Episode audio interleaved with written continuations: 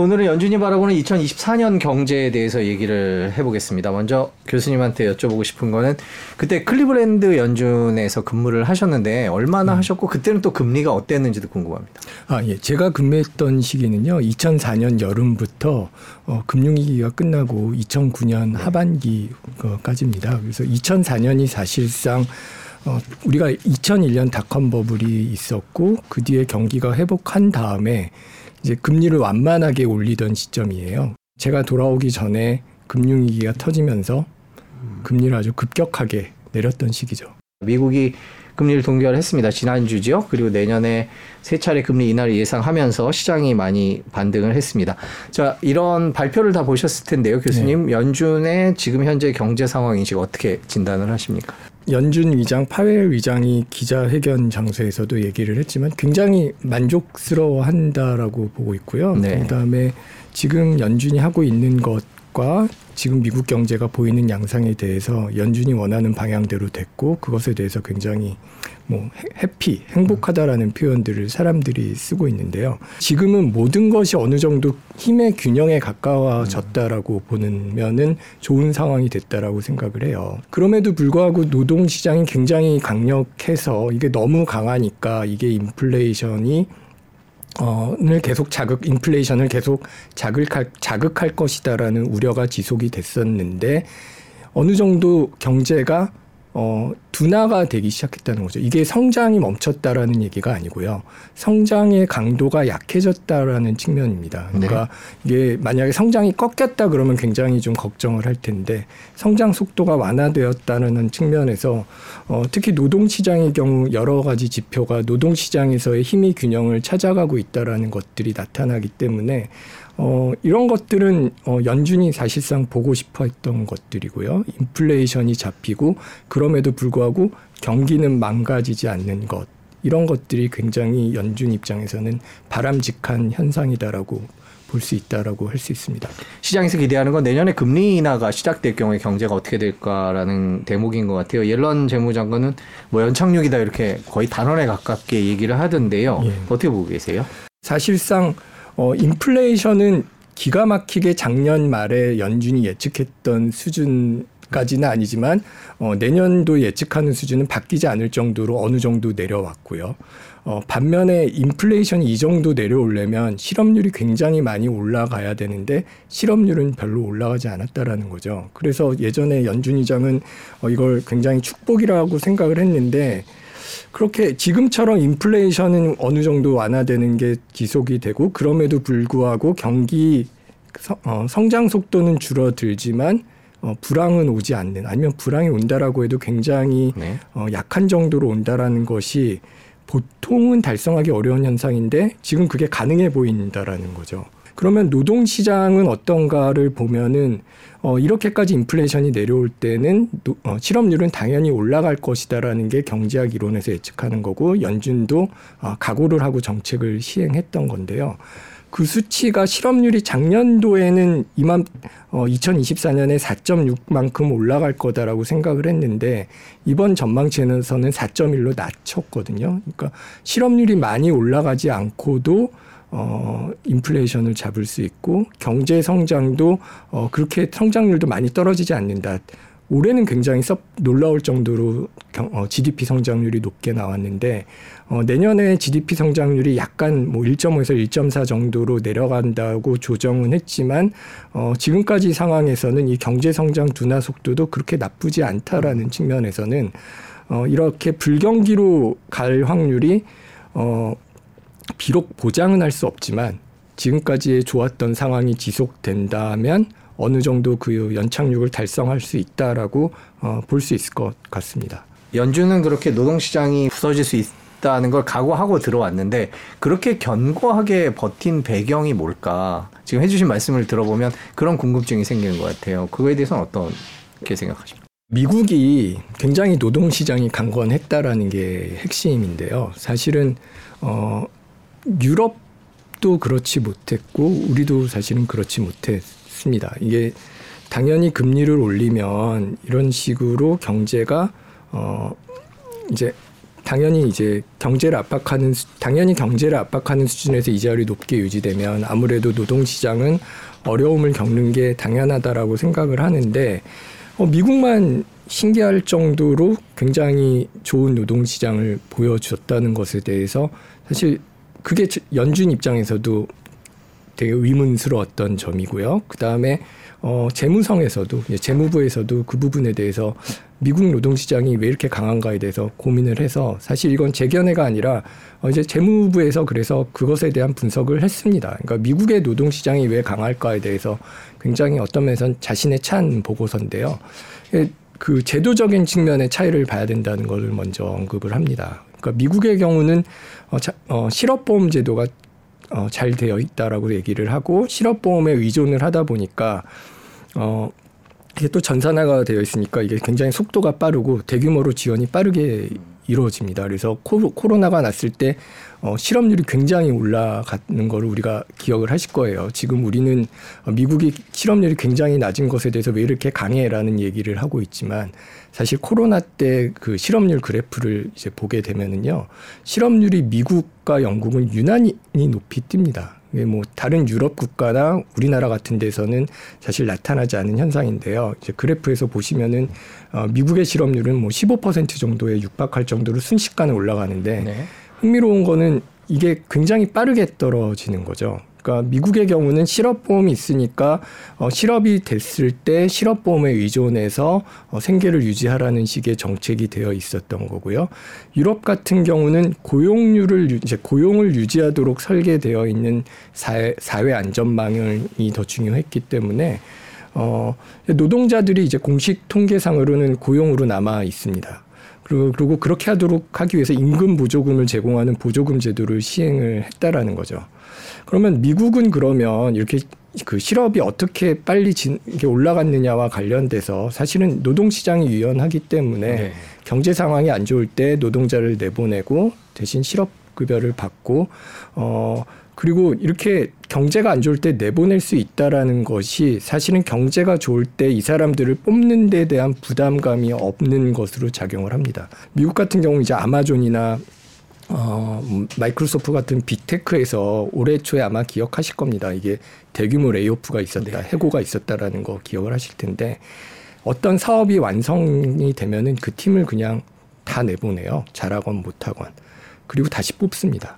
그러니까 거기 있던 사람이 이제 팀은 해체가 되지만 거기서 이제 필요한 기술들을 가지고 새로운 사업에 다시 해처 모여를 하는 것들이 굉장히 자연스럽게 이루어지다 보니까 이런 일이 이런 위기가 있을 때 단기적으로 어, 어 어떤 그 해고는 늘어나고 실업자는 늘어나지만 이 과정이 어떤 면에서는 구조 조정을 굉장히 쉽게 만들어서 어, 새로운 사업을 시작할 때 그러면 새- 이제 새로운 혁신의 어떤 사업이 생겨서 이런 것들을 시작할 때 어, 새로 팀을 짜기도 훨씬 쉽다라는 거죠. 뭐 그래서 실질적으로 이런 구조 조정 과정을 거치면서 어, 경제가 성장할 가능성이 높은 새로운 어떤 산업으로 어, 노동자가 이동을 했고요. 그 산업은 예전에 이 노동자가 일하던 데보다 생산성도 높고 임금도 많이 주는 산업이라는 게 어, 미국 재무성의 평가고요. 그리고 한 가지 특징적인 거는 그 산업들이 어, 되게 혁신적이고 월급도 많이 주는데 거기서 사람들이 뭐 월급을 많이 주니까 어, 일도 많이 한다라는 거예요. 그러니까 사실상 어떤 혁신의 고용 창출로 이루어지고 거기서 사람들이 노동을 더 많이 하면서 어 경제 전체의 생산은 늘어날 뿐만 아니라 소득이 늘어나면서 그게 경제의 성, 선순환으로 이어, 선순환으로 이루어지는 현상이 나타나면서 미국 경제가 어, 유럽이나 다른 국가에서는 보기 힘들었던 어떤 어, 굉장히 견조한 성장을 유지했다라고 볼 수 있는 것 같습니다. 일부 투자은행 같은 데는 내년 6월에 처음 금리를 인하할 것이고 세 번이나 단행할, 것, 것이다 이렇게 얘기했습니다. 물론 점도표 기준으로 저런 추측을 하는 것 같은데요. 여지껏 교수님께서 말씀해 주신 것은 미국 경제는 제법 잘 버틴다라는 취지였고요. 금리를 내릴 수 있는 상황인가? 뭐 이거에 대한 논란도 있고요. 이런 예, 논란들에 대해서 교수님께서는 어떻게 평가하고 계십니까? 일단 갑자기 3월에 내릴 수도 있다라는 얘기가 나오는 것은 좀 성급하다라는 생각이 듭니다. 네. 그때까지 과연 인플, 연준이 아, 우리가 인플레이션 확실하게 잡았어라는 지표가 나올 것인지 의문스럽고요. 그러려면은 물가 상승도 확실하게 더 떨어져야 될 거고 실업률도 좀 더 많이 올라가야 될 텐데 그러니까 3월에 금리를 내리고 그리고 어 그 3월에 금리를 내린다는 많은 IB 같은 경우 이제 투자은행들의 예측치를 보게 되면은 다섯 번 여섯 번 내린다라는 얘기도 하거든요. 근데 지금 상황 경제 상황이 좋고 주식 시장이 좋은 상황에서 금리를 다섯 번 여섯 번 내린다라는 것은 서로 맞지 않아요. 금 이제 주, 주식이 올라간다는 거는 앞으로 경제가 좋아질 거라고 예측을 하는 건데 어 이게 천천히 금리를 내리는 게 맞다라고 보, 연준이 판단하고 있는 상황에서 갑자기 그렇게 금리를 내려야 되는 상황은 어 금융위기 때처럼 금리를 내- 급하게 내렸거나 아니면 닷컴 버블 2001년도에 금리를 갑자기 내렸거나 아니면 그 코로나 코비드 19 사태 때 금리를 갑자기 내린 것처럼 어 금리를 급격하게 내리는 시나리오를 어떤 면에서 생각하고 있다라는 건데 그런 거는 경제 불황이 온다라는 것에 대한 확률을 훨씬 높게 잡고 있다라는 것에 일치하거든요. 그러니까 그 일단은 그렇게 내릴 수도 있느냐와 관련돼서 그 판단을 하기 전에 그렇게 많이 내리는 금리를 내리는 시나리오는 사실 경제에 좋지도 않을 뿐만 아니라 주식 시장에도 좋은 시나리오는 아닐 가능성이 높습니다. 갑- 연준이 한 두세 번 정도 내릴 거, 세 번 정도 내릴 거라고 얘기하는 상황이 아니라 여섯 번이나 금리를 내려야 할 정도로 경제가 망가져야 되는 상황을 자기네들이 얘기하고 있는 거기 때문에 그건 주식 시장에 별로 좋지 않을 뿐만 아니라 지금 주식 시장이 어, 다우 같은 경우에 신고점을 찍는 상황하고는 하고는 맞지 않고요. 그 연준은 좀 전에 말씀드렸던 바와 같이 확신을 주는 지표가 나와야 되고 그게 아무래도 3월보다는 빨라야 6월 정도가 될 가능성이 높고요. 이게 사실은 지금 전반 언제 내리는 것보다 전반적으로 이자율의 흐름을 보는 건데요. 사실 지금까지 어, 우리가 금리를 올라왔던 과정을 보면 얼마나 높이 올리는 데는 이번에 좀 해소가 된 거죠. 거의 확실하게 거의 다 왔어. 고 이제 더 이상 안 올릴 거라고 생각을 하는 거고 그 전에 얼마나 빨리 올리는데라는 것도 금이 지금까지 천천히 오면서 이제 동결이 되면서 거기에 대한 질문은 해소가 됐고 이제 남은 질문이 언제 내리는가에 대한 건데 지난번 FOMC 미팅까지는 우리 언제 내리는지에 대해서 논의를 안 한다라고 얘기를 했다가 이제 드디어 어 우리 언제 내리는지에 대해서 이거를 내린다라는 표현보다 이 다이얼 을 돌린다라는 표현을 쓰더라고요. 근데 이제 우리가 지금까지 경제를 압박하는 수준으로 통화 정책을 세게 가져왔고 긴축적인 통화 정책을 해왔고 이렇게 높은 금리를 원래대로 돌리는데 다이아를 그럼 언제 돌려야 될까에 대한 얘기를 하고 있다라는 거죠. 근데 이 다이아 그래서 저는 내리는 시점도 중요하겠지만 이게 얼마만큼 내리느냐가 사실상 더 중요할 거고요. 이게 왜냐하면 이 고금리가 얼마나 지속되는데 라는 것과 관련돼서 이게 내리는 속도가 다이알백을 굉장히 조금 할 수도 있거든요. 코로나 때 굉장히 우울하던 2020년 3월 생각해 보시면 그때 금리가 엘리베이터를 타고 쭉 내려오면서 주식 시장이 확 하고 올라갔던 그 짜릿한 기억 때문에 금리가 내려가면은 그렇게 굉장히 빠르게 내려오면서 주식 시장이 화랑이 될 거라는 생각을 하지만 사실 이번에는 금리를 올렸다 내리는 사이클이 예전과는 굉장히 달랐고요. 올릴 땐 빨리 올렸지만 내릴 때는 내리는 게 아니라 다이아를 조정한다라는 표현을 쓸 정도로 이게 급격하게 내려오지 않을 가능성이 있고 그 과정에서 그러면 주식시장이 안 좋으냐라고 생각하면 우리가 2020년에 그렇게 주식시장이 그 실물 시장과 갭이 있다 이게 안 맞는다라고 할 정도로 회복을 빠르게 하지는 못할지라도 어, 주식 시장은 경기가 좋기 때문에 경기가 경제가 망가지지 않기 때문에 어, 어느 정도 계속 상승할 가능성이 있다는 거죠. 지금 앞으로 이자율이 가는 방향이 어떤 게 맞느냐라고 하면은 어, 급격하게 내려가는 시나리오를 기다리실지 모르겠으나 그 시나리오가 어떤 면에서 좀 더 인내심을 가지고 봐야 될 필요성은 있어도 어, 투자의 관점에서도 좀 더 좋은 시나리오가 될 수 있을 수도 있겠다라는 생각을 한번 해봅니다. 시장에서 나오는 얘기가 그 인슈런스 컷 그 예방적으로 보험적으로 금리를 좀 3월달, 6월달 이때 내리지 않겠냐라는 전망도 하거든요. 네. 예, 그런 거에 대해서는 어떻게 생각하십니까? 연준에 근무를 하셨으니까. 어, 예방적으로 예, 그 예방적으로 내린다라고 할 것과 관련돼서 아마도 이번에 그와 관련된 것을 어, 좀 의심해 볼 수 있도록 한 얘기가 그동안은 우리가 어, 너무 빨리 내리는 리스크 위험도와 금리를 너무 높게 오래 유지하는 위험도와 관련돼서 늘 그 너무 빨리 내리는 것에 대한 위험도를 강조했는데 이번에는 말씀하신 바와 같이 어, 금리를 우리가 너무 오래 너무 오랫동안 너무 높게 유지하고 있을 가능성, 그러니까 내리는 타이밍을 놓칠 수 있는 가능성에 대한 언급을 했어요. 그러니까 사실상 금리가 너무 어, 높게 오랫동안 유지되는 위험도에 대한 인식을 하고 있기 때문에 어, 그것에 대해서 음, 내릴 준비를 언제든지 할 수는 있을 겁니다. 사실상. 근데 내릴 것에 대해서 얘기를 하지만 어, 그럼에도 불구하고 이게 섣불리 내리기는 쉽지 않다라는 거죠. 확인이 먼저고, 그러니까 연준의 입장에서 경제가 망가지는 걸 택할래, 아니면 인플레이션을 놓칠 걸 택할래라고 하면은 경제가 망가지는 걸 택할 확률이 높다라고 봐야죠. 미국 금리 인하가 세계 경제 또는 우리나라 경제에 미칠 영향을 좀 여쭤보겠습니다. 뭐 당장 그, 그 미국 금리 인하 얘기 나오니까 한국은행 금리와 관련된 기사들이 쏟아졌는데 교수님께서는 어떻게 보고 계세요? 어, 미국의 경우는 굉장히 좀 운이 좋다라고 봐야 되는 것 같고요. 말씀드린 대로 뭐 연착륙 얘기를 하지만 경제가 여전히 성장할 수도 있고 주식 시장은 계속 어뭐 그 신고점을 갱신하는 상황이 계속될 가능성이 있는 반면에 우리나라는 인플레이션 리스크가 아직 더 남아 있다라고 보는 게 맞을 것 같아요. 네. 왜냐하면 사실 미국도 뭐 한 번 더 튈 가능성은 있습니다. 근데 우리는 이미 7월에 인플레이션이 한 번 더 튀는 것을 경험을 했고요.